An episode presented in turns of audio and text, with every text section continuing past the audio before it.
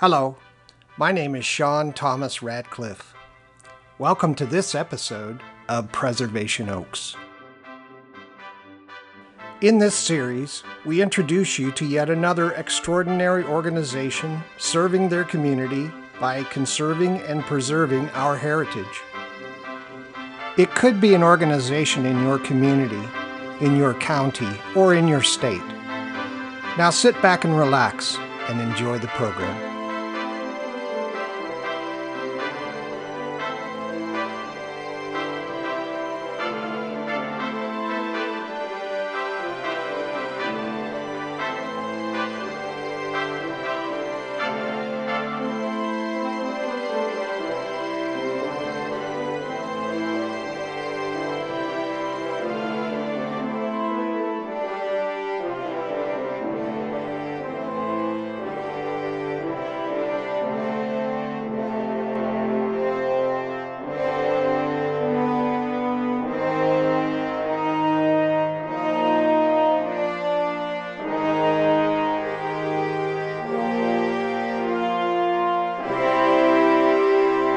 Good day, everyone.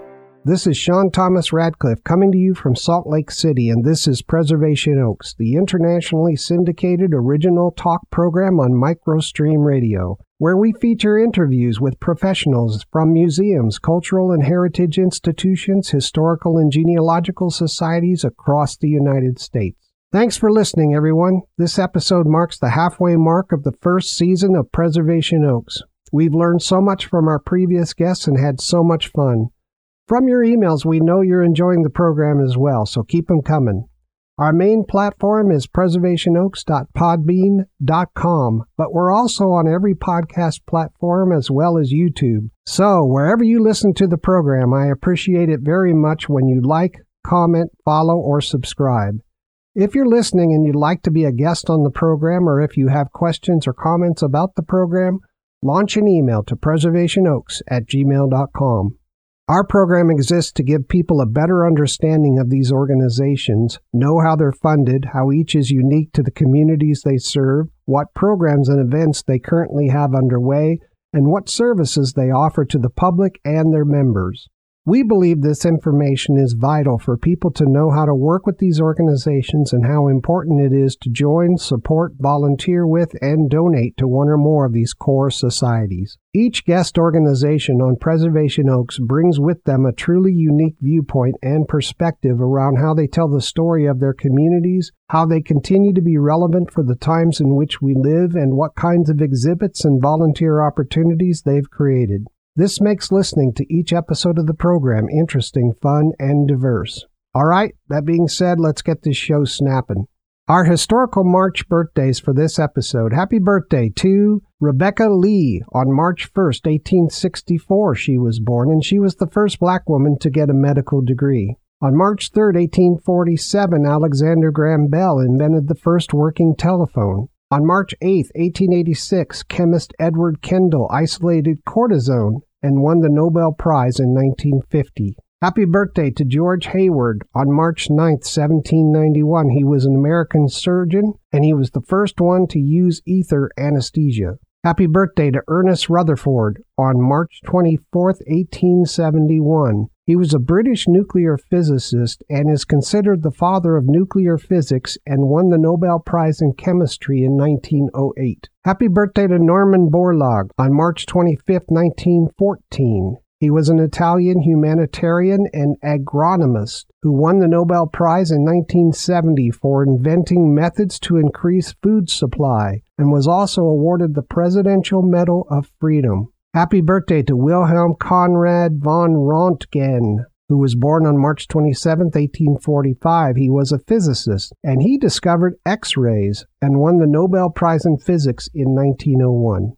On March 4, 1955, the first radio facsimile or fax transmission was sent across the continent. On March 6, 1899, Felix Hoffman patented aspirin. He discovered that the compound called salicin, found in willow plants, provided pain relief. On March 25, 1902, Irving W. Colburn patented the sheet glass drawing machine, making the mass production of glass for windows possible. On March 27, 1790, the first shoelaces were invented. Couple of jokes. My interwebs genealogy research site went down today, and so I spent some time with the family. They seem like nice people. Those who don't study history are doomed to repeat it, and yet those who do study history are doomed to stand by helplessly while everyone else repeats it.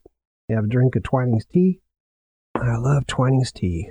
On our next episode of Preservation Oaks, we'll be meeting with the Rural Woodbury Historical Society located in Correctionville, Iowa. They have a wonderful group and occupy the old bank building in Correctionville. There's a good story behind the name of the town, and I think it will be an episode you won't want to miss. For this episode, we greet Ruth Armstrong, the Vice President of the Genealogical Society of Linn County, Iowa, located in Cedar Rapids, Iowa. If you're a resident in the local area, this episode will help you understand what the Society has to offer how you can participate and take advantage of the worthwhile events the Society sponsors, and how to best support them by volunteering and donating. Here's a short bio of our guest. Ruth Armstrong was born in Des Moines, Iowa, but moved to Linn County as a baby and was raised in Marion, Iowa. She earned a Bachelor of Music at Simpson College in Indianola and then taught music for 34 years in various locations in Iowa. Ruth has been a volunteer at the Genealogical Society of Linn County, Iowa since 2015 and was made the vice president in 2018. Ruth is married and lives in Cedar Rapids, Iowa. Thank you for joining us and welcome to the program, Ruth.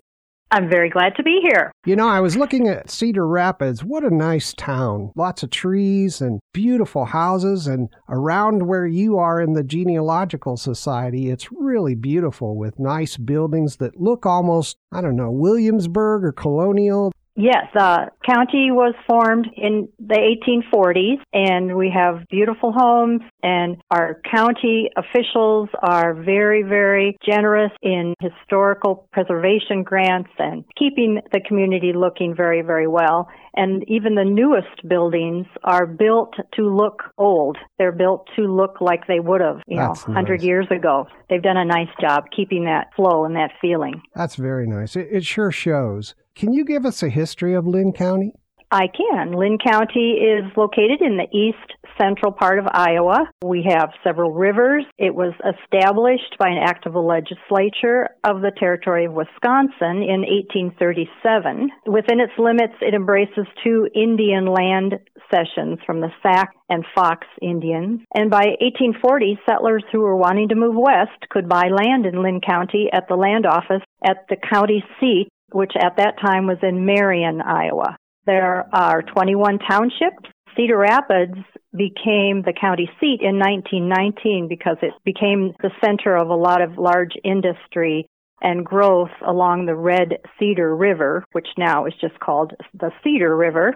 And we have a unique aspect that our city hall, courthouse, and county jail were built on an island in the middle of the river. it's called Mays Island and is one of the only island government centers, and I think the only one in the Western Hemisphere. That is very cool. Yes, the courthouse has moved to a new building and the jail as well, but the buildings that were originally those things are still on the island. We have some celebrities that you might have heard of from this area, like Ashton Kutcher, Ron Livingston, and Elijah Wood. Oh, wow. And for those of you that are older than 60, probably remember Don DeFore from the TV show Hazel, and Fran Allison, the puppeteer from Kukla, Fran, and Ollie, wasn't from here, but she worked in Cedar Rapids, and she is buried here in Cedar Rapids next to her mother at Linwood Cemetery. Ah, that's nice. I can tell you about the history of, of the building we are in, Yeah. which is a, a wonderful building. Yeah, it's magnificent. very, very nice. Yes, the Society does business as the Cedar Rapids Area Genealogy Library, and we rent space in the lower level of this beautiful Masonic library, which came to Cedar Rapids in 1884. And this beautiful marble structure that you see in the picture was actually opened in 1955. This library is one of the world's most complete collections of Masonic and general interest books, as well as two museums and special collections and archives. And it's regarded as one of the best places in the world to do Masonic research. Wow. and they do have visitors from all over the world. So we feel fortunate to be located in their building. And although we don't do any sharing of materials and resources, we do have visitors to our area that want to visit upstairs. And then also the visitors that come to the Masonic Library are encouraged to come down and visit us as well. So nice. we get both. Very nice. Yeah, the building is absolutely beautiful. For those listeners who want to look at something incredibly beautiful, go to Cedar Rapids on Google and look at the Masonic Library. Uh, I think it's on, is it on First Avenue? It's on First Avenue. Yeah. First Avenue is kind of the main drag through town. It's the business highway 151, and it's beautiful. Yeah, it's, it's got a like place. stone lions in front and mm-hmm. carving, and it's just a gorgeous thing. Stained glass windows, very yes. nice. Can you please provide us with an overview of the communities you serve in Linn County? Since you're a county genealogical society, you must have a lot of cities in the county, and you have a mission, you have some history. Can you provide us an overview of that? Oh, yes, I'd be happy to. We in Linn County have 16 incorporated towns and about 43 other populated places in the county. Cedar Rapids is the second largest city in the state of Iowa, but we encompass kind of a metro area. You know, as the city has grown, we've grown into two other towns. So the current metro area population is over 177,000.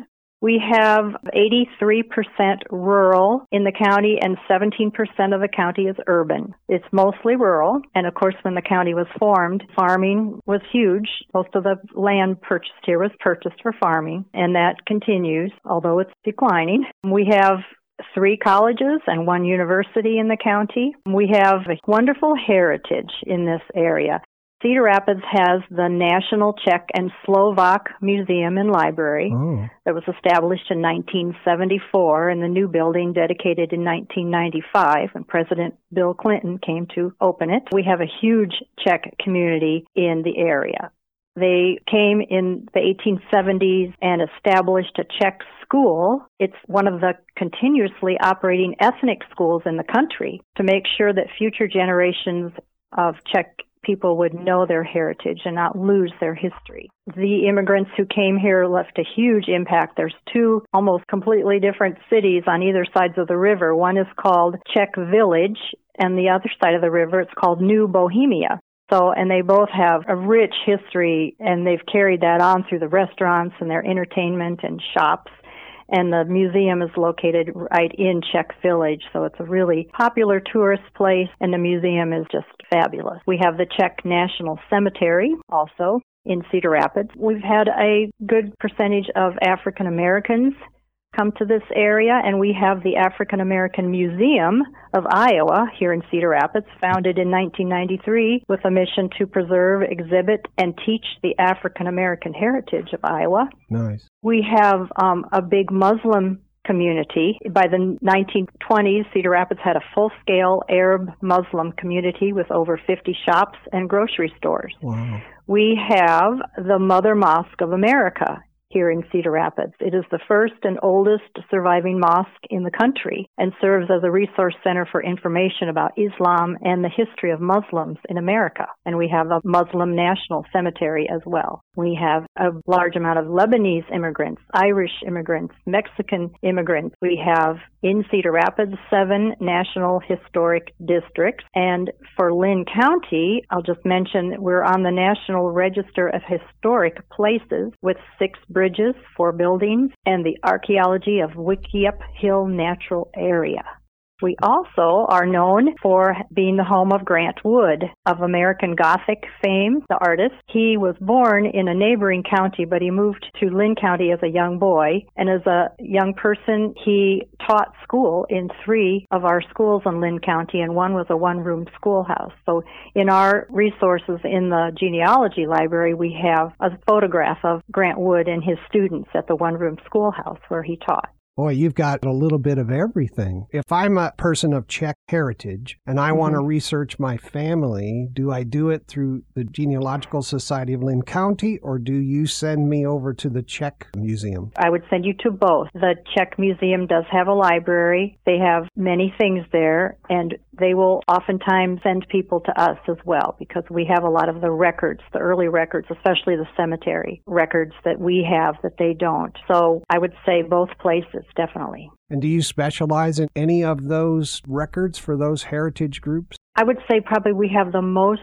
Czech records simply because of the just the amount of Czech immigrants we had in the area. That's, Why did they come to Cedar say. Rapids? Did oh, they come oh, because the meat the meat packing plant. Oh, okay. yes, jobs, definitely jobs. We okay. had a large meat packing plant. TM Sinclair was the plant, and that drew many of them. Now, what's your background? How did you come to do what you do now? I was fascinated by family history after interviewing a great aunt of mine when I was in college, and she sat down with me and just told the oral history of my father's family that I'd never heard before, and I was hooked. My parents gave me a book to fill out with my family tree as much as I knew, and I was just dedicated to finding as much as I could. I already had my mother's, my maternal side was already taken care of and already researched but very little on my paternal side, my father's side. So yeah. I became dedicated to doing that. And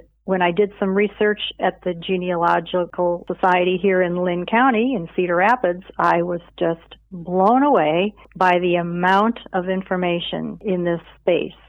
Just, I could not believe it. And I went right home and told my husband that when I retire from teaching, I'm going to work down at this library. And that's exactly what I did. I retired in 2015 and I went right down there to become a volunteer and have been there ever since. That's fantastic. What a nice story.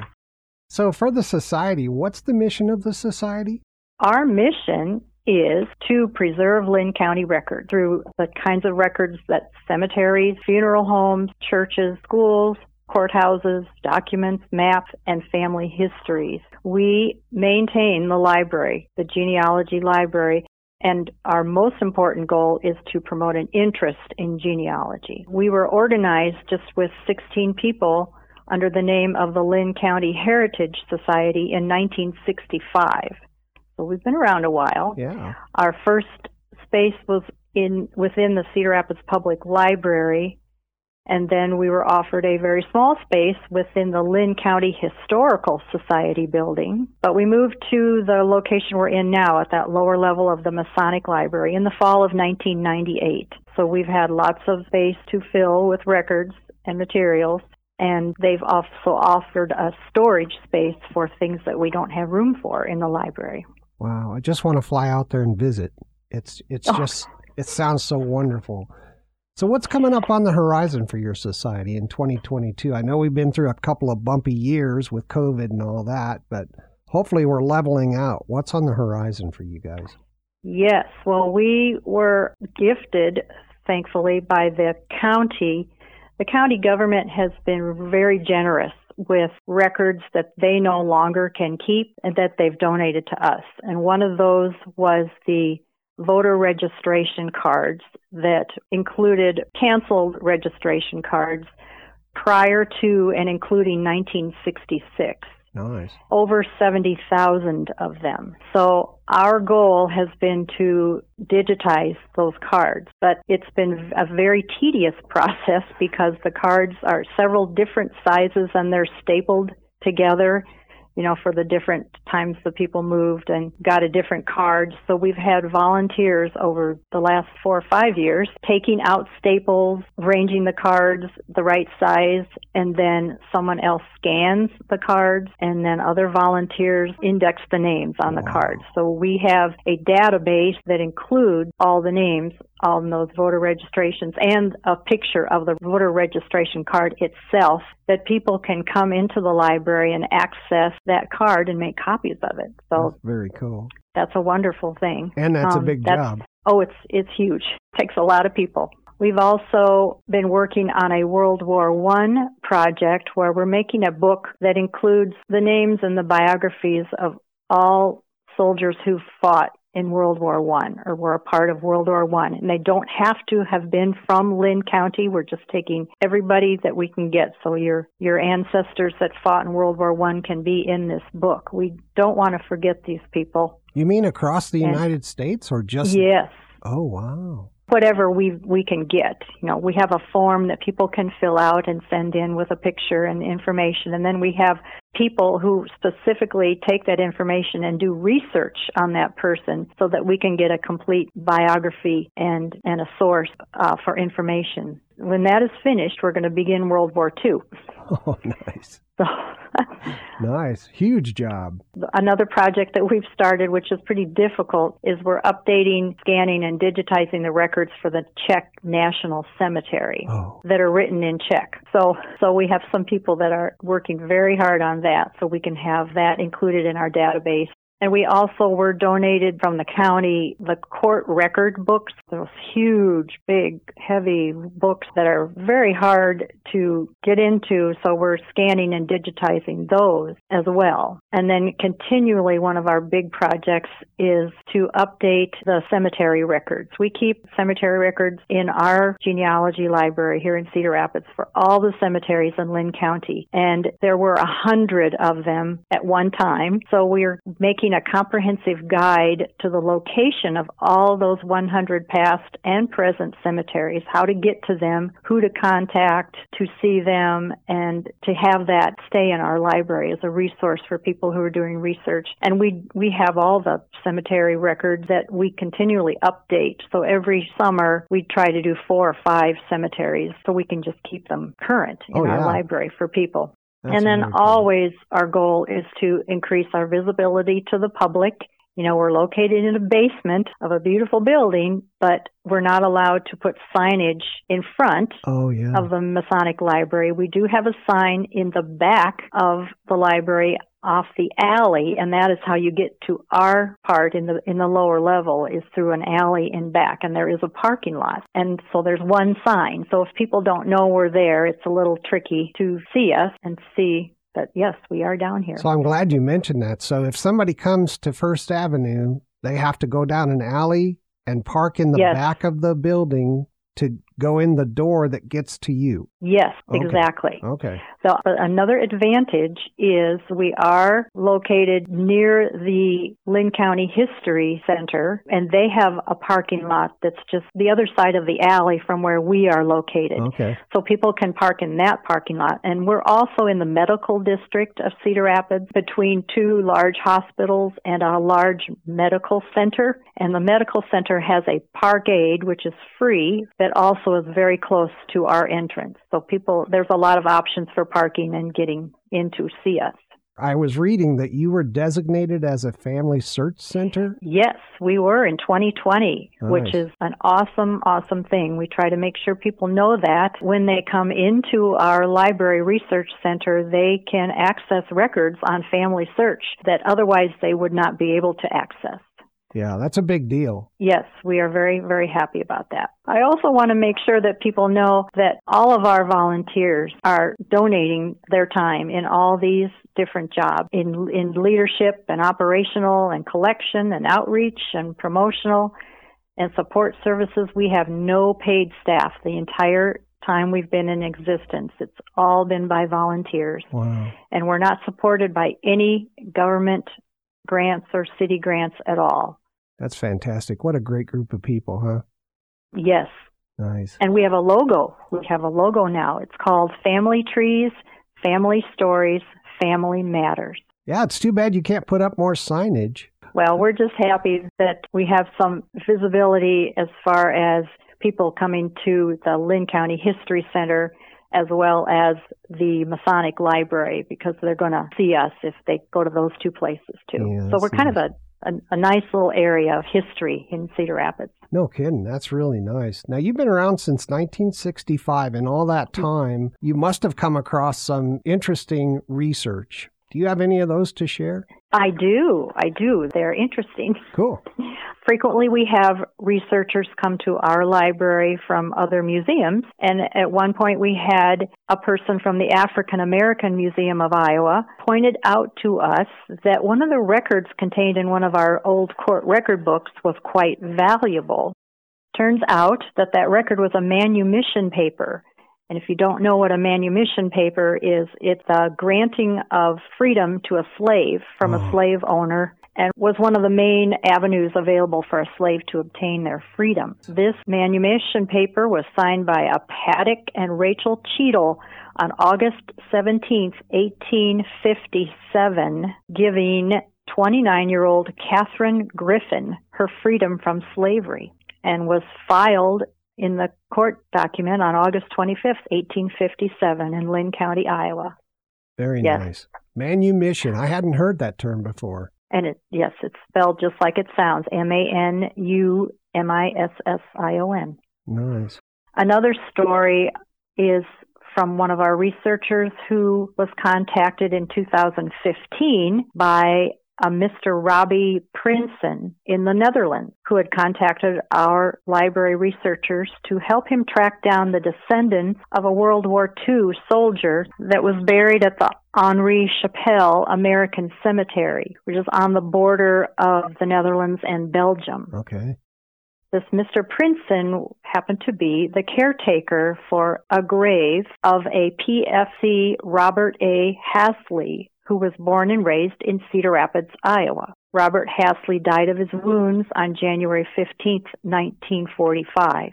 In caring for the grave, Robbie Prinsen wanted to know about the lives of the soldiers of the graves he was caring for. So he contacted us to find out about Robert Hasley in Cedar Rapids. Our researcher was able to access his obituary and track down the names of his parents and his siblings wow. and located the daughter of his sister in Colorado. So we connected Mr. Prinsen and the daughter in Colorado. Very cool. So now Mr. Prinsen has photos and the background information on the soldier whose grave he cares for. And our researcher who did this for him was very pleased to have had a small part in bringing PFC Robert A. Hasley to life.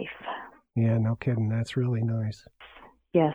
And then one other story, if there's time. Oh, yeah. Um, in 2008, a movie directed by Clint Eastwood and starring Angelina Jolie called Changeling tells the story of Walter Collins, a nine year old boy from Los Angeles who went missing one day in 1928, and a boy found in DeKalb, Illinois, that claimed to be the missing boy, Walter. Huh. But come to find out, he was actually Arthur Hutchins Jr. from Marion, Iowa.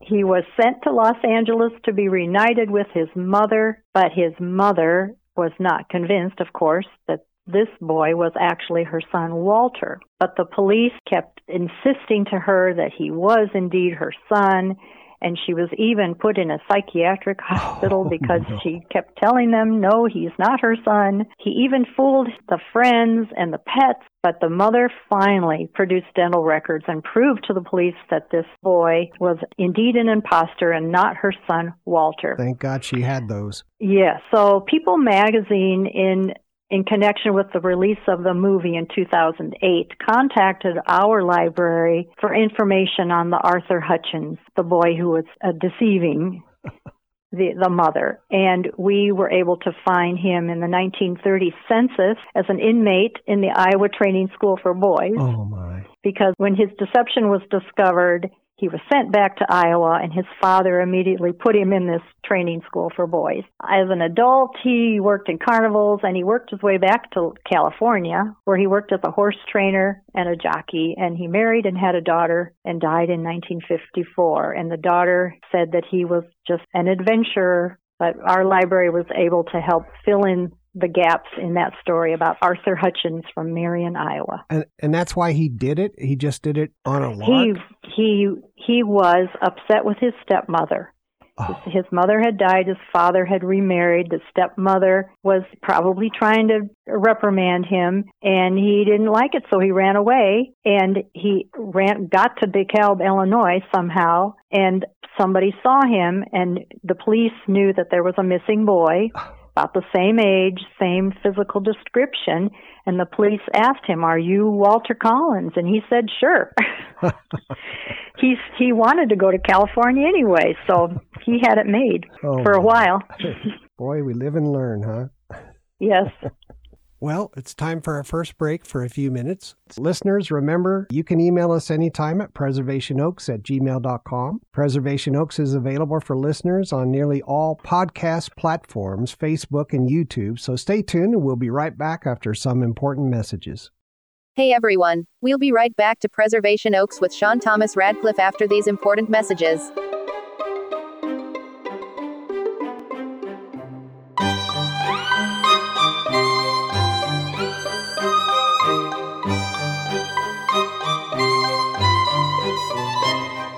Explore your family history in Linn County, Iowa, at the Linn County Genealogical Society, nestled in the heart of Cedar Rapids. Bring your records and your family tree, and come on down to the leading resource for Linn County genealogists and family historians. You'll get the help you need and learn about why the Linn County Genealogical Society loves Linn County and Iowa genealogy. For hours, admissions, membership, and volunteer opportunities, visit them at gen, S-O-C, lin, co, I-A, dot, weebly, dot com. Have fun and make progress. How much excitement can you fit into a program? Preservation Oaks is full of possibilities. And with plenty of value and unique information, you can feel good about supporting your favorite society. Preservation Oaks has a wide range of guests. So, pack your mind with your history Thank you for listening to Preservation Oaks.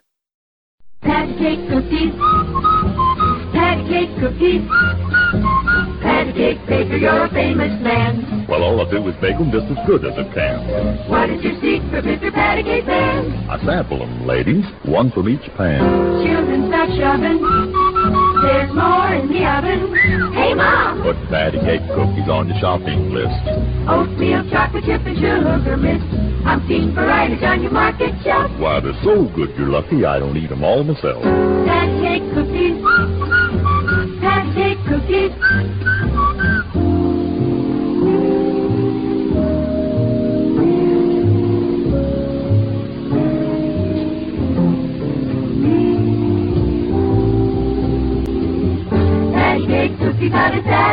Blue cellophane package, you can see what's inside. What makes them taste so good, Patty Cake Well, to tell the truth, I sample them, two from each pan.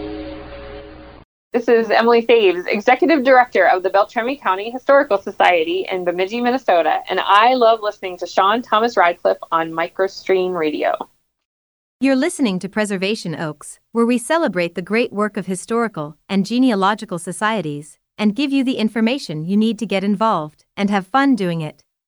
Thank you for listening to Preservation Oaks. If you're a member of a museum, historical or genealogical society that has not yet been featured as a guest on our program, please let them know to contact preservationoaks at gmail.com. And now, back to Preservation Oaks.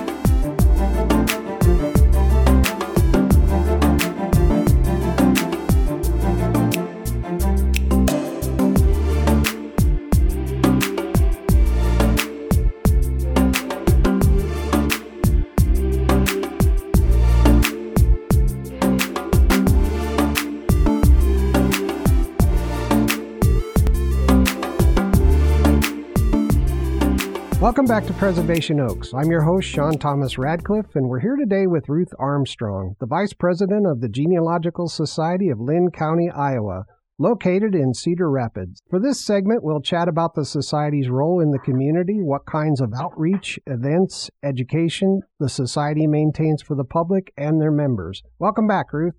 Thanks. Glad to be back. I want to pick up where we left off. We were talking about this this boy who fooled the police for a little while. But I want to move on to any exhibits that the Genealogical Society might have. Do you have exhibits in the basement there?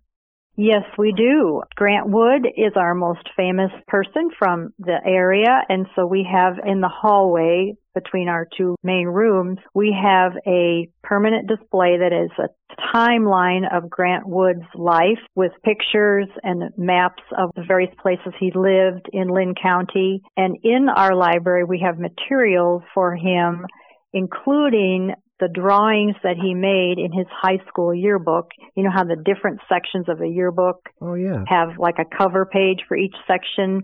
Well, Grant Wood had made the illustrations for the book. And we also have photos of him with his students when he taught in the one room schoolhouse at Rosedale School. Another semi-permanent display we have, only because it's quite large and it's hard to move, is we have uh, large pictures and materials from a company called Hubbard Ice. And in the early 1900s, when ice was harvested from the river to place in people's homes, this was a quite a big operation and they were called the Men of Ice. So there's very large, large photographs of the men harvesting the ice. Nice. And that stays up. We also have quite a lot of wall space in the library room. So we have historical pictures of Cedar Rapids. We have several town maps on the wall that stay up. We have rotating exhibits for the different months. Like for instance, we, this month we have Irish heritage, researcher Irish heritage. Last month we had exhibits about black history and well-known black African Americans that lived in Cedar Rapids and worked in Cedar Rapids. We'll have a German exhibit. We'll have a Czech exhibit various things that rotate on a monthly basis. But everything that we have stays in our library and Okay. stays in our in our location. We do not lend anything out to anyone else. We want to make sure that people that come to do research at our library have access all the time to everything that we have so that we don't have to worry about saying, oh, and we don't have this because we've lent it to somebody else. Um, right, It's always here. What kind of funding model supports the society? And what are your funding goals for 2022? We are supported entirely, 100% through our membership dues and monetary donations and donations of genealogical materials. We charge money for research. If you're out of state or out of the country, we can do research for you. If you are a member of the society, research is $10 an hour. If you're a non-member of the society, it's $15 per hour of research. We think that's very reasonable. That's very reasonable. We also have many memorial funds for members who have passed that they've arranged for in their obituary or in their will that donations in their memory be made to us. So that's a big part of it. We also rely on a couple of grants. The Linn County Historical Preservation Grant is a big one. The Linn County supervisors every year give a percentage of their budget to this grant and it is spread out throughout the county. It's a very wonderful grant. We've received many things from it. It's to go towards specific items. So we've purchased equipment, computers, scanning equipment, various things like that through that grant. We also get a yearly grant from a printing company, Allegra Printing here in town. They print our brochures and banners and any other thing we need printed, they will do for us. That's a nice sum of money that we can use for that every year. We don't have any corporate or government funding at all. And as I said earlier, our entire staff is volunteer. In the leadership roles, we have an executive board, we have committees, and then of course we have the volunteers that staff the library five days a week. When we're open Tuesday through Saturday from 10 until 4 o'clock. And there's always someone here to help anybody that comes in do research. Very nice. Now, are you doing any fundraising activities? We do, yes. I want to make sure that our our goal, of course, is to keep our doors open.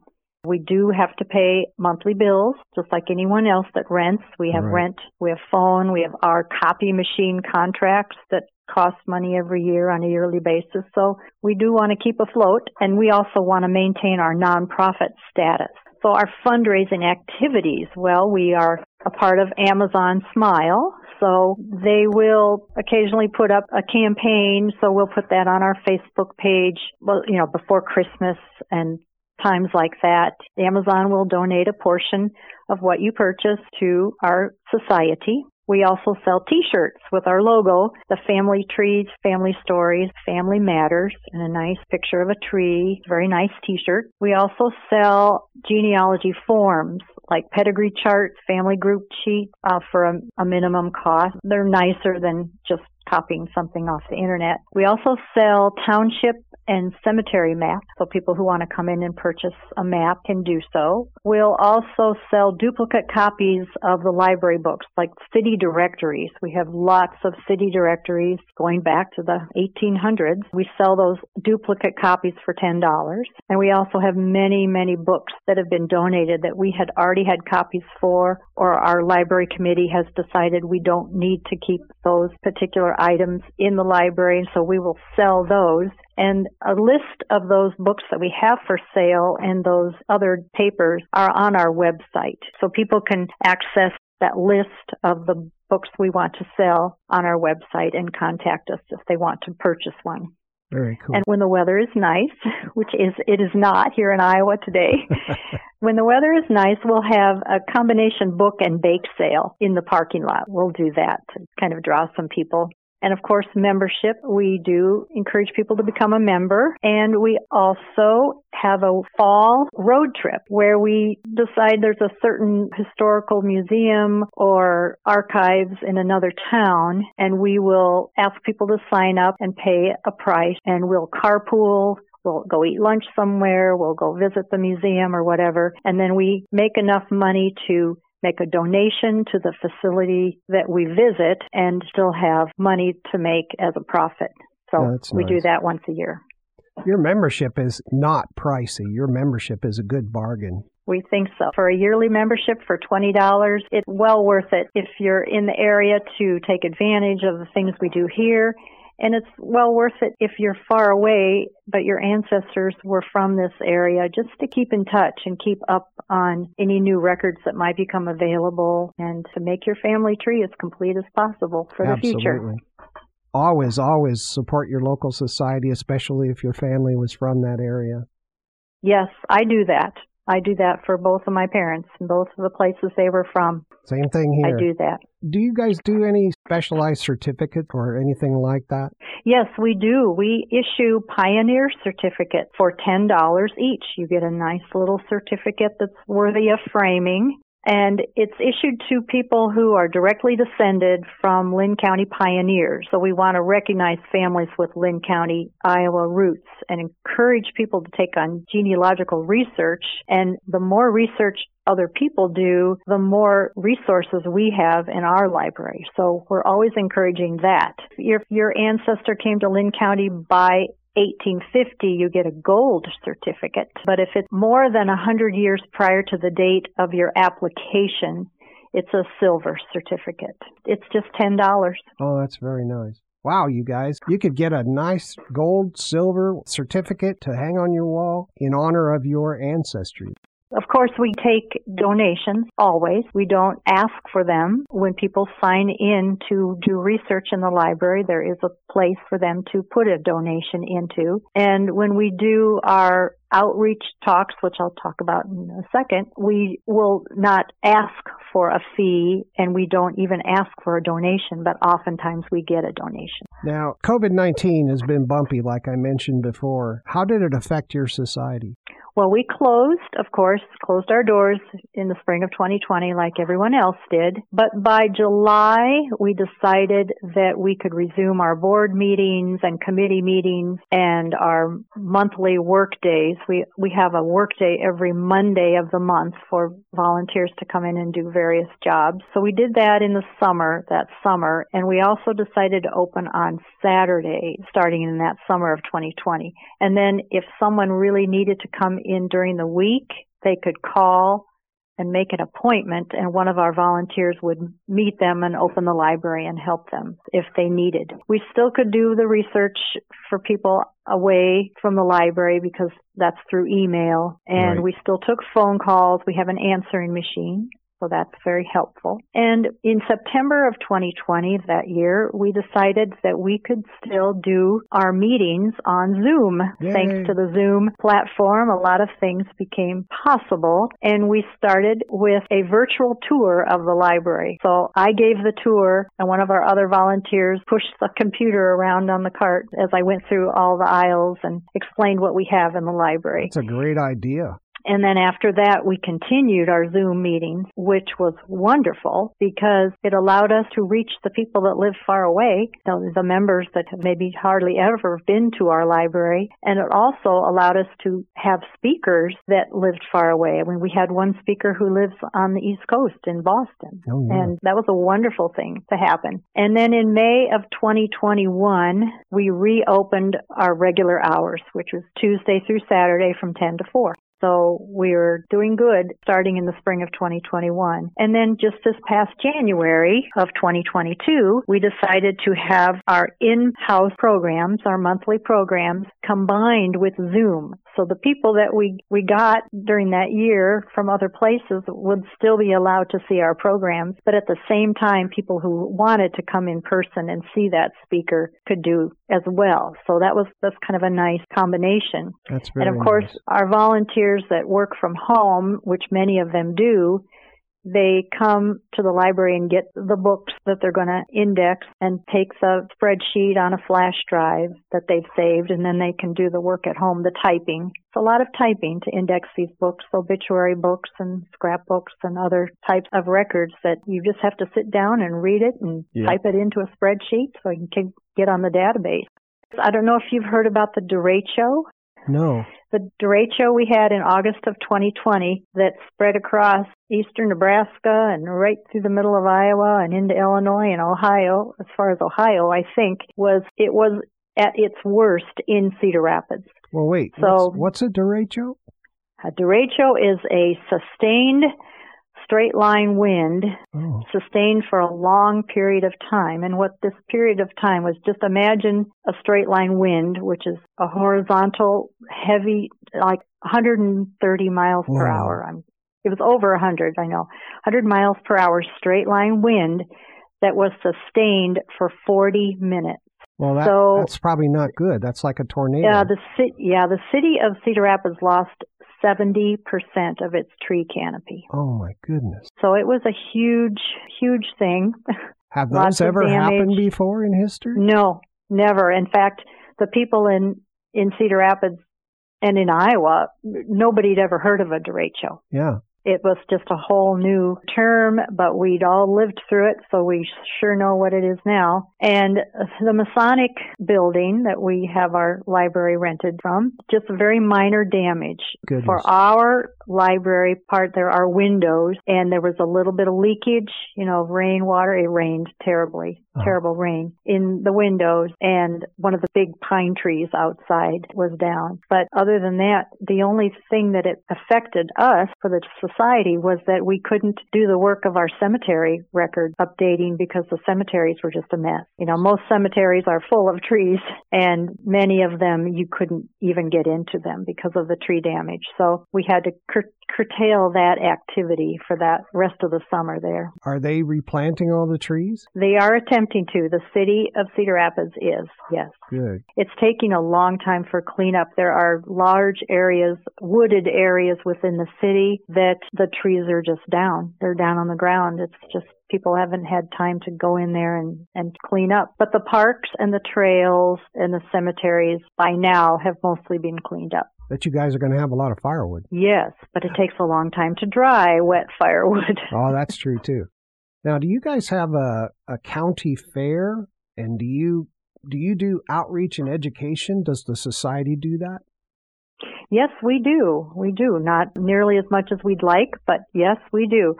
During the pandemic presentations that I would normally give or that we would give, the volunteers would give out in the community, in retirement homes and for social clubs and group. We used to do those in person and I offered those on Zoom.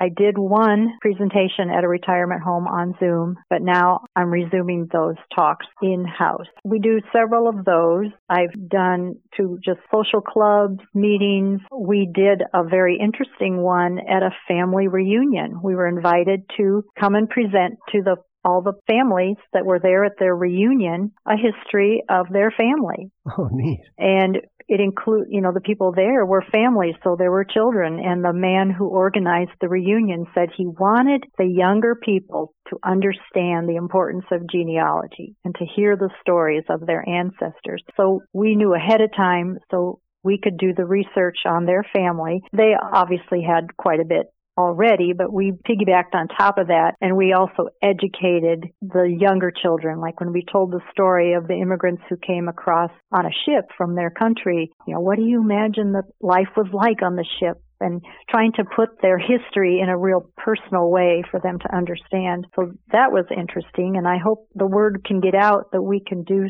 more things like that because I think that would be fun. That is not only fun, but it's just so interesting. That would be great for anybody to, to attend, not only the family. Yes. We also have a group called the Genealogy Junkies that meet every Wednesday morning. In previous years, they met at the Marion Public Library, but the Marion Public Library is rebuilding, so they're in the midst of a mess. And we decided that we would continue the genealogy junkies group to meet every Wednesday morning in our library workroom. So they come on Wednesday mornings and it's open to anybody that wants to do genealogy things with each other and help each other out. Our biggest thing, of course, is our monthly programs. We do a program every month. We feature experts. We've had German, Norwegian, adoptions, uh, DNA, land record, people who really know know these things. We've also had authors, an author that's written the history of prohibition, an author about um, orphan train, POW camps in Iowa. Yeah, it doesn't have to be just about Linn County. It can be any any subject that people would want to hear about in, Sure. in their genealogical research. And then once a year we do members who have a fascinating ancestor story to share. Nice. We do that usually in November. And that can get really interesting too because people do their own research and find some really interesting stories from their ancestors. And people's stories, there was so much female mortality in childbirth Oh, yes. and just with diseases and things. So people had multiple families with different parents and people spread out quite different than what it is today. Coming up for 2022, we did a program in January about naturalizations and learned out about how to find naturalization records, where to look and how to read them, which was very interesting. And that was from a speaker from the Des Moines area. We had a speaker who's written a book about Chief Blackhawk, who was quite infamous. I Yeah. try to do the whole year in one shot, but it's a little hard to do. Yeah. Well, authors have schedules and you have to coordinate all of that stuff. So, yeah, it'll fill in as the year progresses. But all of that, that whole list is available on your website, right? Yes, yes. You can download the list of the monthly programs on our website. What kind of work do you do with school children? We have had a class, a high school class from a local high school come to do a little research for a project that their teacher wanted them to do. They were most interested in the yearbooks we have because they all wanted to look up their parents in the yearbooks. We help school children who do class assignments in at least two of the school districts in the area. They require the students to create a family tree. Uh, one is from a biology class, I know, and so we will help them, assist them do that. Do you publish a newsletter at the society? We do. We publish a quarterly newsletter called the Linn County Heritage Hunters, which includes information about what's happening, a nice letter from our president, a, full list of what has been added to the library. We're always adding new new materials to the library and our librarian creates a list that we always put in that newsletter and asking for volunteers and asking people to remember that when they downsize, if they're moving from a home to a retirement setting, don't throw away any genealogical materials. Yeah. A lot of people, their children don't wish to have them. We will take them. A good part of our library is family histories and we want to encourage people to do that before throwing them away. We've had volunteers. Uh, we had a particular volunteer that was helping a friend clean out a house, uh, not of somebody that they knew. Okay. They were cleaning out the house of some people who had passed away, and the children of the people who had passed away were just putting things out in the yard in the driveway and this friend noticed that they were genealogical books and binders of, of family history and the volunteer said what are you going to do with these and the family said we're going to throw them away and she said no you're not and she took them into her car and brought them right down to us. Oh, so good. she she saved the day there. Yeah, no kidding.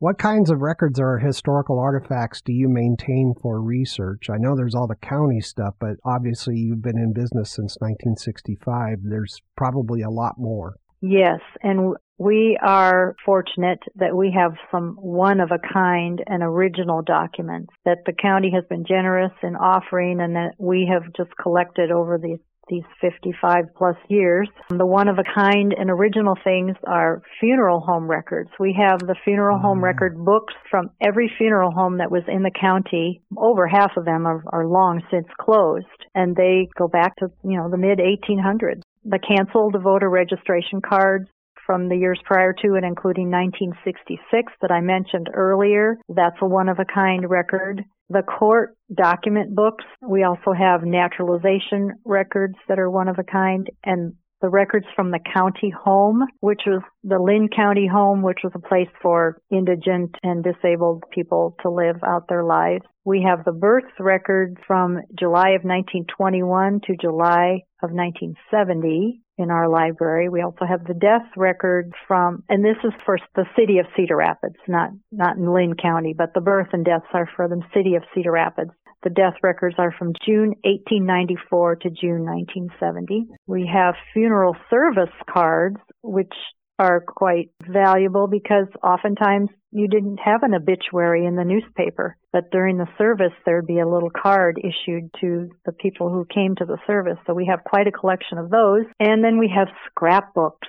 Oh, wonderful scrapbooks that have been donated and we've had volunteers that have indexed every one of those scrapbooks. So you can look for a name in the index and know right which scrapbook and which page to go to. And of course the family genealogies. We have over a thousand family genealogy books on our shelves as well as vertical files in the file cabinets of just family trees that we keep. So any Bible record, those are one of a kind things. Oh, yeah. Other records that we have on our shelves, we have books of all the Linn County town histories. We have newspaper clippings, city directories, county histories, marriage records, divorce records, cemeteries, of course, the farm plat books, yearbooks, military books, atlases, map schools and churches, uh, over 15,000 books and periodicals from other states. We have the DAR lineage books, that's the Daughters of the American Revolution. We have the Mayflower books, and we have books from Canada, England, Ireland, Scotland,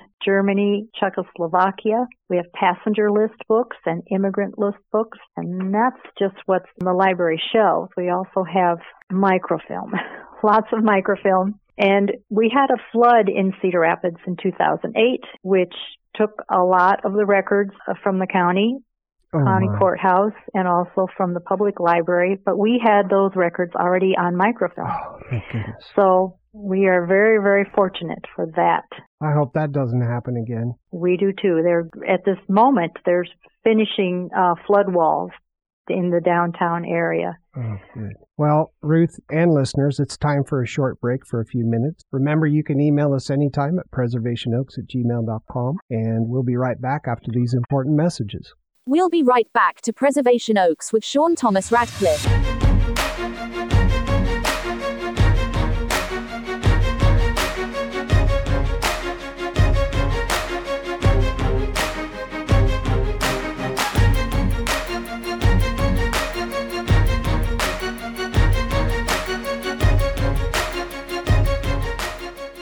Where can you research hundreds of years of your family in a single day? At the Linn County Genealogical Society located in Cedar Rapids, Iowa. You'll find a wide range of records and family lineage information at the Linn County Genealogical Society. The society works hard to help family historians and genealogists. They bring together people interested in genealogy, hold educational events, seminars, and workshops. Learn more about their hours, admissions, membership, and volunteer opportunities by visiting gen soclinco.ia.weebly.com. Thank you. Oh, say, can you see by the dawn's early light what so proudly we hailed at the twilight's last gleaming? Whose broad stripes and bright stars, through the perilous fight, over the ramparts we watched were so gallantly streaming. And the rocket's red glare, the bombs bursting in air, gave proof through the night that our flag was still there. Oh say, does that star-spangled banner yet wave over the land of the free and the home of the brave? On the shore dimly seen through the mists of the deep, where the foe's haughty host in dread silence reposes?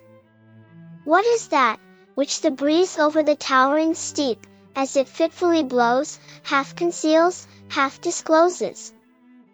Now it catches the gleam of the morning's first beam, in full glory reflected now shines in the stream. It's the Star-Spangled Banner. Oh long may it wave, over the land of the free and the home of the brave. And where is that band who so vauntingly swore that the havoc of war and the battle's confusion a home and a country should leave us no more. Their blood has washed out their foul footsteps, pollution. No refuge could save those who prayed to be saved from the terror of flight or the gloom of the grave. And the star-spangled banner in triumph doth wave over the land of the free and the home of the brave. Oh, thus be it ever, when free men shall stand between their loved home and war's desolation. Blessed with victory and peace, may the heaven rescued land praise the power that hath made and preserved us a nation. Then conquer we must, when our cause it is just, and this be our motto, in God is our trust. And the star-spangled banner in triumph shall wave over the land of the free and the home of the brave. This is Christy Deitmeyer from the Dyersville Area Historical Society, and I love listening to Sean Thomas Radcliffe on Microstream Radio. This is an alien from planet Zang, and I listen to Sean Thomas Radcliffe and Preservation Oaks. At Preservation Oaks, we love history. If you're a historical or genealogical society listening to Preservation Oaks, and you'd like to be a guest on the program, please email preservationoaks at gmail.com. And now, back to Preservation Oaks.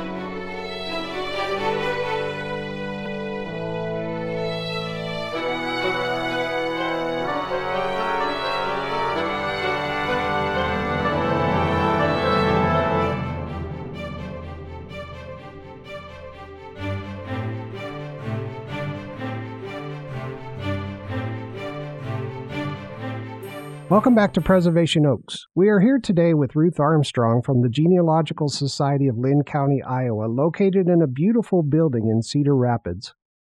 We've learned so much, Ruth. Thank you for the information you provided to our audience about your society. Really appreciate it. Thank you so much.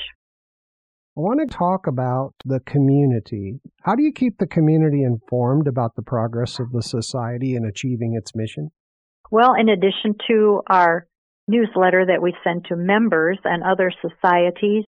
We do have a weekly publication sent to every household in the city of Cedar Rapids called, we call it the Penny Saver. It's probably called different things in different towns. But that comes out every week, once nice. a week, and we make sure that every day of the week that we are open that we have a little blurb in there that says what we do, that we have no cost. We're free and open to anyone of any age and our hours. So every day that we are open, we have that in their calendar in that publication. There are also times when the daily Cedar Rapids Gazette, which is our main newspaper here in Cedar Rapids, will have a column titled Things to Do Today in the area. And very often they will include us, you know, come down and visit and do your family history search at the Genealogical Society of Linn County. So that's something that we don't do. They, the Gazette decides to put that in, which is very nice. When I, when we have special events or our monthly programs, that information is sent to a few radio stations and our TV station event calendars, which is very nice. That's fantastic. We've had a human interest story published in the Cedar Rapids Gazette about one of our volunteers and her granddaughter doing family research. Also had a couple of times we've had a, a little segment on the local TV news. We man a Linn County Genealogical Society booth at some festivals and events in the area. There's always a yearly event in Czech Village called Houby Days, and Hobies are mushroom. Houby Days in Czech Village. There's a Brown Farm Pioneer Days in Central City, the Linn County Fair in Central City, and the Cedar Rapids has a multicultural fair in the spring at the library. Every June, the Cedar Rapids Historical and Preservation Organization has a showcase in the city, and we will usually invite people to come see us during that week. It's advertised. And then we march in the Swamp Fox Festival Parade in Marion. Marion was named for the Swamp Fox General, General Marion, and they have a parade every fall. And of course, we maintain a Facebook page, try to do regular posts that would interest people and promote our events on that Facebook page. You really do have a great communication strategy. That is really nice. Now, we know the 1950 census is coming out. It's going to be released in April. Are you doing any kind of one of your monthly showcases on that topic? We may. I've got a couple gaps in our monthly program schedule, and as soon as we find out more, we probably will. What percentage of society records are searchable online? On our server database, people can access names. We've got a database of surnames. We have 1,708,881 surnames in our database. So what happens is you come into the library, you're searching for a surname Smith. We will type that into the database and a page will pop up with every record that we have in the library that has that name. People can, right now on our database, we have digitized the birth records, the death records, the voter registration cards, the canceled voter registration cards, and obituaries. And we are pretty much up to date with obituaries up to present time. We, we try to keep that pretty accurate. So names are added all the time to oh, our yeah. database. Oh, yeah. And then, of course, we have four computers in the main library that people can use. We also have four computers in our workroom and two laptops that are, that would be manned by volunteers who are coming in to do indexing and, and typing things like that. So the only thing online that somebody can access when they are not actually in our library research center, they can access those canceled voter registration cards, but only the index. If they are on the U.S. GenWeb Iowa Linn County site, and also the Marion Public Library here in Linn County has that index. So you can see who has a canceled voter registration card, but to see the actual card, you still need to come down to the library research center. That's very cool you're constantly digitizing and bringing us, the public, and your records into the 21st century. Yes, we also have, as I mentioned before, the microfilm. We have four microfilm readers with printers. So when you find a record, you can immediately print it right there. And our microfilm records are extensive.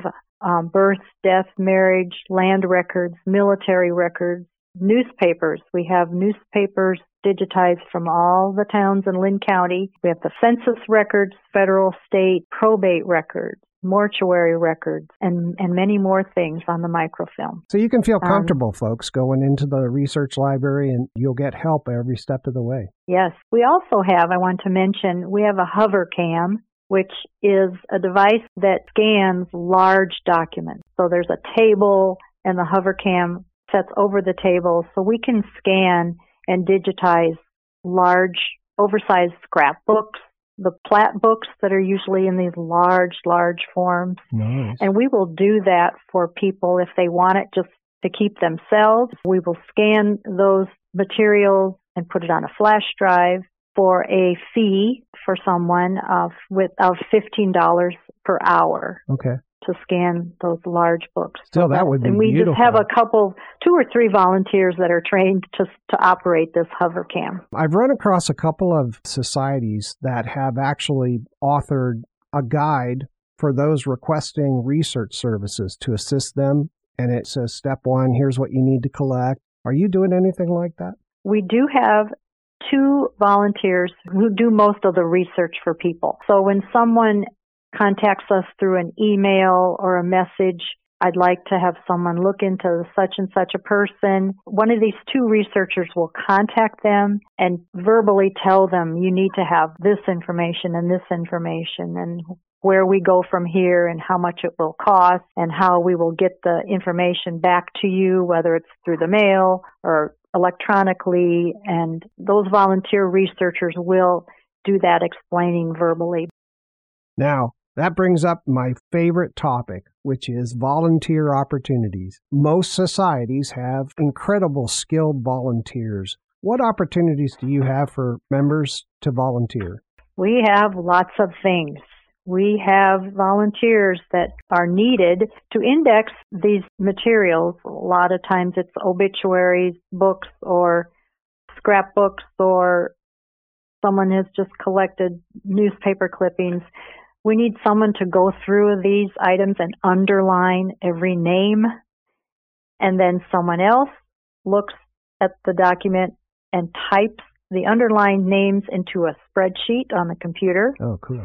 Then someone else needs to proofread all of that information. And then finally, the indexes for each book are printed out and then they're placed inside the cover of every book we have. So that's a lot of people doing that. And many people who don't want to sit in our library all day and type will take a book like a book of obituaries. They will take them home and can do all that typing and save their work on a flash drive or thumb drive and then bring it back. So people can work at home. I explained before about those canceled voter registration cards. Yeah. They need to take out the staples and arrange them in, in a size. We've had a group of mentally disabled people that come every once in a while and those people can do those those tasks and they enjoy getting out and sitting and having lunch with us on our lunch break and we have people that specialize maybe in repairing the materials that are in poor condition. We've had to remove the pages from old books and put them into archival sleeves and then into binders. Oh, yeah. People want to help us do an inventory. We just finished an inventory of the entire library this past year. That takes a lot of people. Oh, a lot of time. Yeah. Oh my goodness. We have a, a monthly volunteer work day, the first Monday of every month. Anyone can come in and our capable, wonderful librarian will tell everybody, I need you to do this and this and this. And we just work all day that Monday once a month. If that's all you want to give, that's a good time to come. We also, when the weather is decent, we walk and record the gravestones. We choose two or three or four cemeteries, depending on their size, every year to update those record books that we keep in the library. So we need volunteers to walk around with their clipboard and oh, paper oh, yeah. and and make sure everything on the stone is recorded on paper and corrections and new stones. You know, new stones are added all the time. And what I like about that is in our cars, I have made a sign that says who we are. And everybody puts that sign in their car window. So then when people are going through the cemetery and they see all of us with our clipboards walking around and they can see in Oh, our yeah. cars what who we are and then a lot of times they stop and ask what are you doing and and so that's a kind of another way of informing the public and we've gotten actually volunteers that way who have seen us do that That's really cool. and and have wanted to help That's a so great that's idea. one way Oh, and of course, the library. The library is open Tuesday through Saturday from 10 to 4, and we need volunteers that are always there to assist visitors that come in to do research. So there again, that's people. We need bodies that, that are willing to be trained and are willing to help. Even in with the pandemic, we still had fewer fewer visitors and a few fewer volunteers, but we did have volunteers that in the year 2021 we had 5,614 and a quarter hours of time by volunteers in our library. So we are very happy about that. Got some good volunteers. That's nice. I want to move on to the website. So what kinds of things can I do on your website? On our website, you can first of all see who we are. You can see where we're located on a map, the address, our days and hours of operation, where to look for information when we need to be closed for weather, which happens in the winter quite a bit, and that's usually the, the name of the TV stations, the radio stations, and our Facebook page. If we're going to be closed, I always put that on Facebook. You can submit a form with your contact information so that you can be included on our email list. You can make a monetary donation through PayPal or a credit card. There's a link to our Facebook page. You can download a membership form you can download the Pioneer Certificate forms and information. You can download a list of our monthly programs and you can download the current list of books that are for sale. You can link to online genealogical sources like Ancestry and Family Search. You may read a list of our resources not every single thing, but a good overview of what we have in the library for research. You can read the history of Linn County. You can take the virtual tour of the library with me that I recorded in September of 2020. You can see pictures of several of the past speakers that we've had at our monthly programs and pictures of our volunteers. That's a good deal of, of what's on the website. And links to the the last bit we had on a TV news segment about us. You can link to that as well. Listeners, it's very important that you establish a relationship with a society, the Linn County Genealogical Society. If you want to make progress, don't just go on the website but establish a relationship and they will really help you. And just to give you the URL of the society's website, it's Gene, G E N S O C L I N N C O I A dot Weebly, W E E B L Y dot com. Or you can email the society at gen, S O C L I N N C O I A at AOL dot com or you can just call them at 319 369 0022. You can drive down there to 813 First Avenue Southeast, Cedar Rapids, Iowa 52406. And they're located on the lower level of the Masonic Library and Museum. There's free parking available in the rear parking lot, and you access that via the alley behind the building. Free parking is also available in the PCI Parkade. Enter at the back of the building and take the stairs to the lower level. There's handicap accessible accommodations available, and please call ahead so arrangements can be made. They also have a Facebook page, so look for the Genealogical Society of Linn County, Iowa on Facebook. What's the easiest method for members of the public to donate to the society? If you have a PayPal account, we do have that link on our website. Also, you may just write a check and send it in the mail to us on that address on the website. That's always welcome. Both of those would be very easy.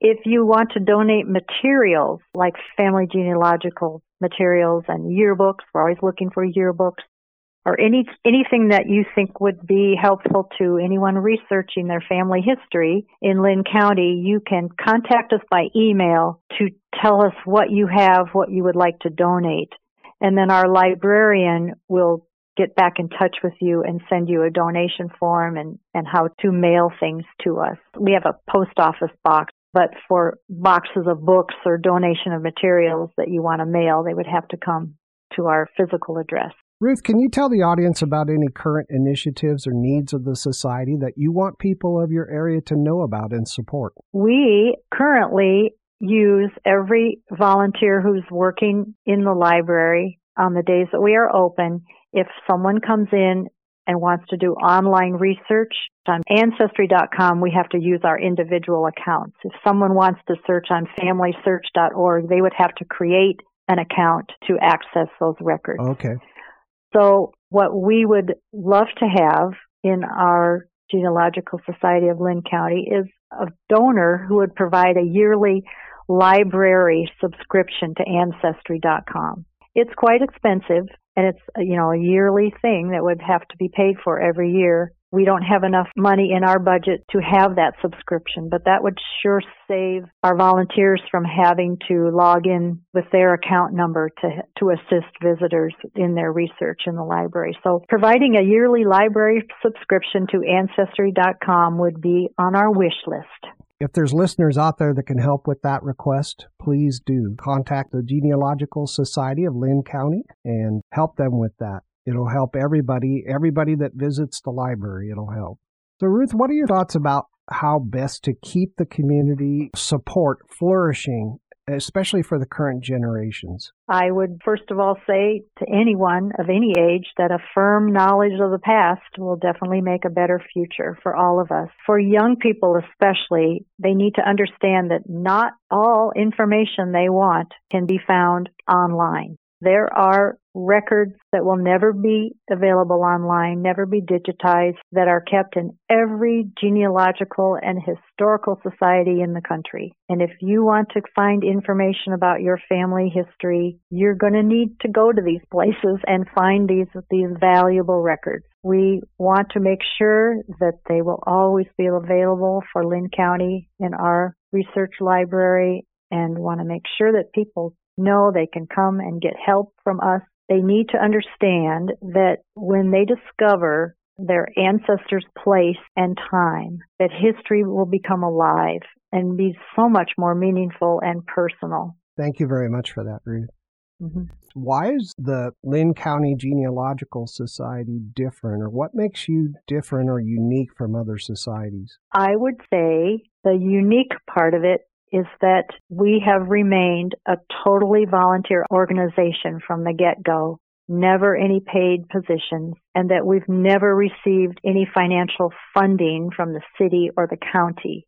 Unlike most libraries and museums in Linn County who do receive the funding. So that is something unique. I would say also that we have the most complete collection of Linn County records and materials anywhere on the planet, that we are always free, that we are accessible to everyone of any age, that we have very low fees to make copies. If you want a paper copy of something you find in our library other than those birth, death, and voter registration records. It's 25 cents a page. The birth, death, and voter registration record copies will be $3 if you're not a member of the society and $2 if you are. We are so dedicated with our volunteers who gather and preserve and digitize and index these records about the people of Linn County, which otherwise they would be lost forever. And of course, we're a family search affiliate library, which is unique to many others. And we also have records that represent every county in the state of Iowa, not just Linn County.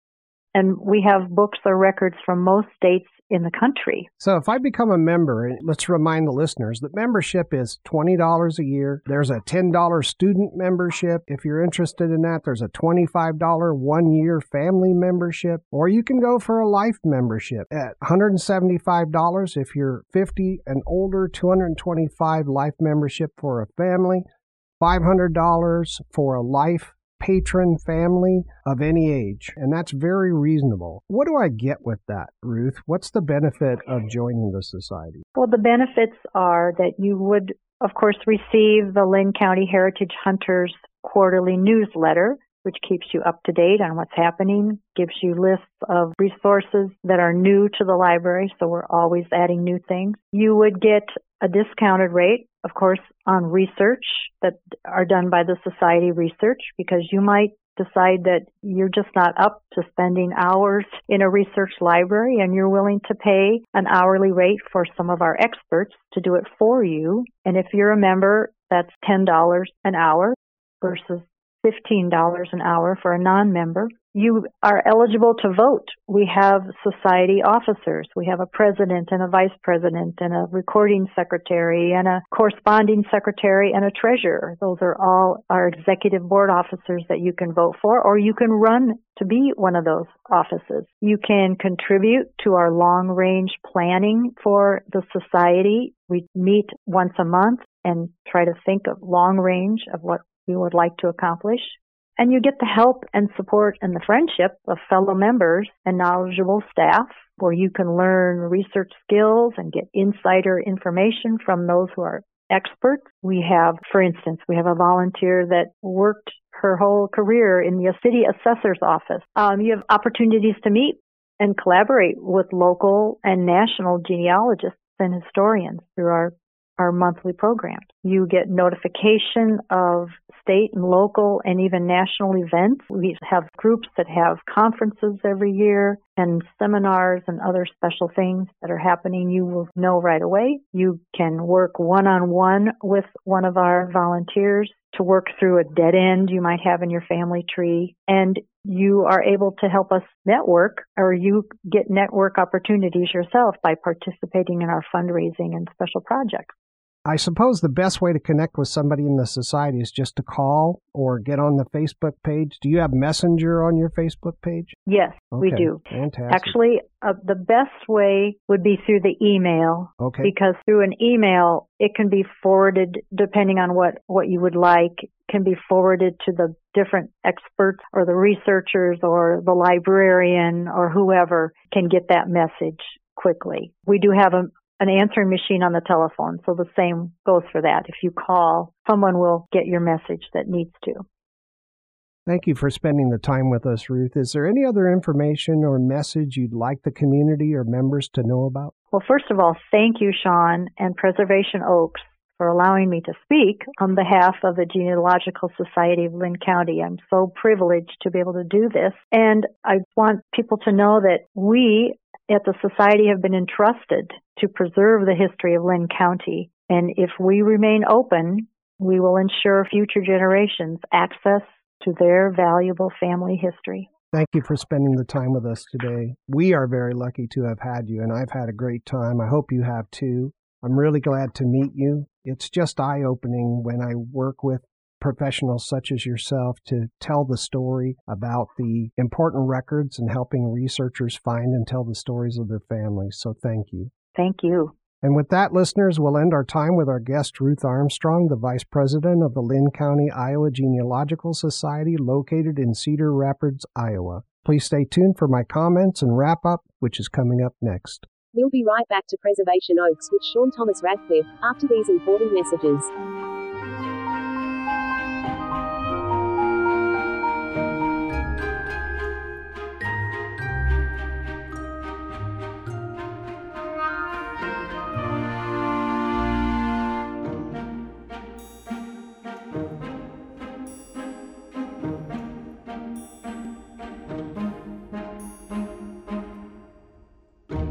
This is Sandra Bankston, the president of the Fremont County Historical Society, and I listen to Sean Thomas Radcliffe in Preservation Oaks on Microstream Radio. Hello, if you've been craving a sense of accomplishment and self respect, then look no further than by helping yourself and your community by learning more about volunteering with the museums, historical, and genealogical societies in your area. It's important to find a source of information that keeps you up to date about these valuable societies. The right choice is a program that's done the research for you, and that's where Preservation Oaks comes in. Every episode presents you with an all inclusive experience with one of our nation's museums, historical, and genealogical societies that we refer to as our Preservation Oaks. The wrong choice results in you just getting a short introduction to the organization and leaving you right where you started, which is not knowing enough to make that commitment to help yourself and your community by supporting a society. Listen to Preservation Oaks, providing a bi weekly series of programs with a variety of museums, historical, and genealogical society guests. Rather than just giving you a too brief introduction to the society, we spend the time to have fun and give you the history and the stories behind the society. What valuable services they offer to their members and the public, how they provide value to the community, and most importantly, how you can get involved and help. On Preservation Oaks, you'll get all the information you need to accelerate and lock in your decision to volunteer, support, visit, and become a member. You'll be glad you did. Remember, you can always send us comments and suggestions to preservationoaks at gmail.com.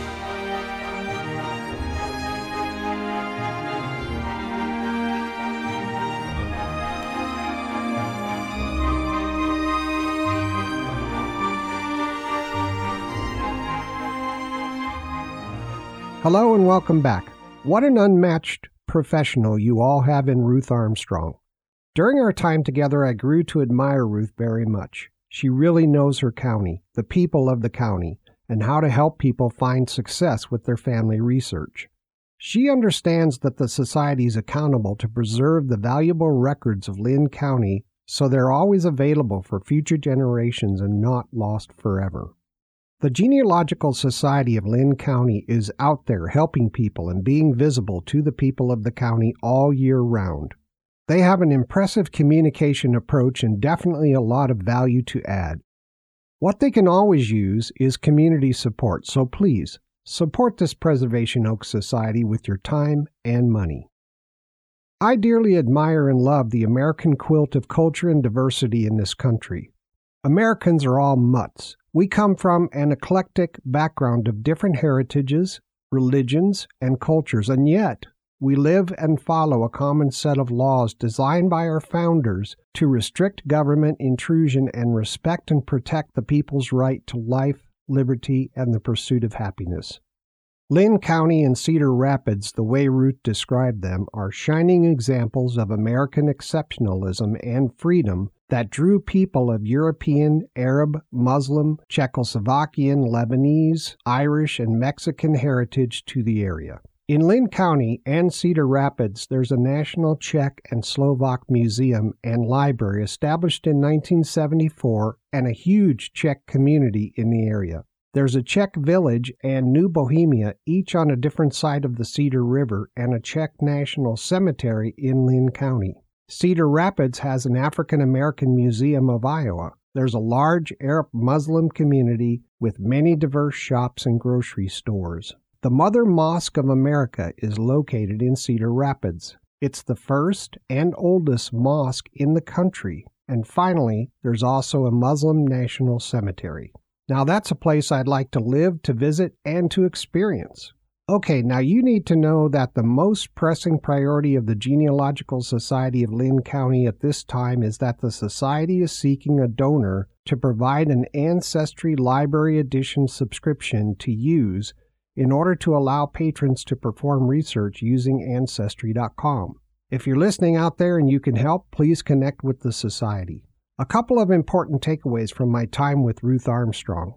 Number one, everyone needs to understand not all information you want can be found online. There are records that will never be digitized and available online, and these records, like this, are kept in every historical and genealogical society across the country. You want to work with and support the society in the places your ancestors lived, and that will greatly improve your research outcomes. Number two, for any community out there who is either starting a genealogical society or moving an existing society to a new location, take a note to self. Put the society building on a hill or otherwise in a place where there's no possibilities of flood waters reaching the records. The Genealogical Society of Linn County's 2022 objectives are number one, the Society is working on digitization of 70,000 voter registration cards prior to and including 1966. Volunteers have been working on this for four to five years so far. Number two, volunteers are working on a World War I project to create a book of the names and information of the soldiers of World War I. Once they're done with that, they intend to create a book of soldiers of World War II. Both are very large projects. Number three, the Society is updating and digitizing the records of the Czech National Cemetery. Number four, volunteers are working on digitizing the county court record books. Number five, the Society continues to maintain cemetery records for the 100 cemeteries in Linn County. And finally, they want to maintain and increase the visibility of the Society to the public. Some of the highlights from this episode Ruth provided us with an interesting overview of the history of Linn County and the history of the Linn County Genealogical Society. We learned about the magnificent Masonic library building that the Genealogical Society of Linn County, Iowa is located in. Take a look at the building on Google Maps. It's very impressive. The Genealogical Society of Linn County, Iowa was designated as a family search center in 2020, and that's a big deal because you can access records on Family Search that otherwise you wouldn't be able to access. This quote from Ruth We have the most complete collection of Linn County records and materials anywhere on the planet. We are always free. We are always accessible to anyone of any age, and we have very low fees to make copies and for membership. Another quote from Ruth We are so dedicated with our volunteers who gather, preserve, digitize, and index these records about the people of Linn County, which otherwise would be lost forever. The Society is supported 100% by donations and volunteers. Please help support the Genealogical Society of Linn County, Iowa today. Ruth reviewed the funding and fundraising particulars of the Society so you know where the funds are going and what the priorities are. Ruth related a few interesting research stories. One of the records in an old court record book was quite valuable. It's a manumission record from 1857. A manumission record is an official record freeing a slave. This one was signed by a Paddock and Rachel Cheadle, giving Catherine Griffin her freedom from slavery. The society was contacted by a caretaker in the Henri Chapelle American Cemetery on the border of the Netherlands and Belgium where Americans are buried. The caretaker was interested in obtaining the life story of one Robert A. Hazley, who is buried or memorialized at Plot C, Row 10, Grave 7. He served in the 41st Infantry Regiment, 2nd Armored Division, and was killed in action.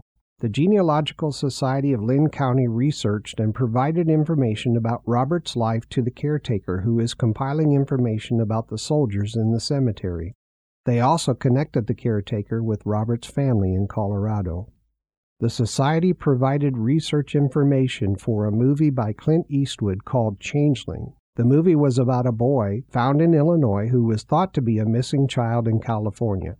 It's an interesting story.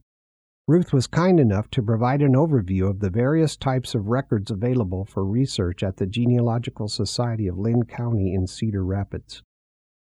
Ruth described an abundance of events the Society attends annually to bring awareness of the Society to the public. Something unique about Cedar Rapids, the City Hall, the courthouse, and the county jail were all built on an island in the river. Cedar Rapids is the only city in the Western Hemisphere to do this. The Society sponsors a monthly outreach program. There are programs of all types. The list is available on the Society's website. They hold them in house and on Zoom for members outside the area. That's really nice. Some of the guests have included research specialists in various cultural groups and research methods at these events. Ruth made us aware of a group called the Genealogy Junkies, which meets every Wednesday morning in the Genealogical Library. The group is open to anyone, so come and join. And finally, join the Genealogical Society of Linn County, Iowa, and you'll get the Linn County Heritage Hunters newsletter every month along with several other benefits. Okay, after you listen to this program, if questions occur to you and you would like more information, please connect with the Society via the contact information provided in this program. If you're a listener in the area the Society serves, or if you're a listener researching ancestors in the community the Society serves and you're not already a member, please consider joining and supporting them. The contact information for the Society, their website is gen, G-E-N, S-O-C, L-I-N-N-C-O-I-A dot Weebly, that's W-E-E-B-L-Y dot com. You can email the Society at gen, G-E-N-S-O-C-L-I-N-N-C-O-I-A at AOL.com. You can call them at 319 369 0022, and you can send mail to them at 813 First Avenue, Southeast, Cedar Rapids, Iowa 52406. Now, this is important. The Genealogical Society is located in the lower level of the Masonic Library and Museum Free parking is available in the rear parking lot across the alley behind the building. Free parking is also available in the PCI Parkade. You enter at the back of the building and take the stairs to the lower level. There are handicap accessible accommodations available, so please call ahead so arrangements can be made. The Society also has a Facebook page, so just look for the Genealogical Society of Linn County, Iowa.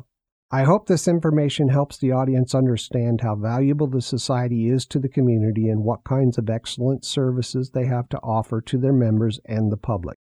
The Genealogical Society of Linn County is truly one of our preservation oaks. Okay, that's a wrap for this episode. Music used today is from Scott Holmes, 50 Sounds at 50sounds.com, Anthem of Rain, Francesco Laterra, Aaron Kenny, and Cymbalbird. Microstream Radio is a registered trademark. This broadcast is owned and copyrighted by Microstream Radio. It cannot be rebroadcast, downloaded, copied, or used anywhere without the written permission of Microstream Radio. Thanks to everyone for listening. This is Sean Thomas Radcliffe. See you all next time on Preservation Oaks.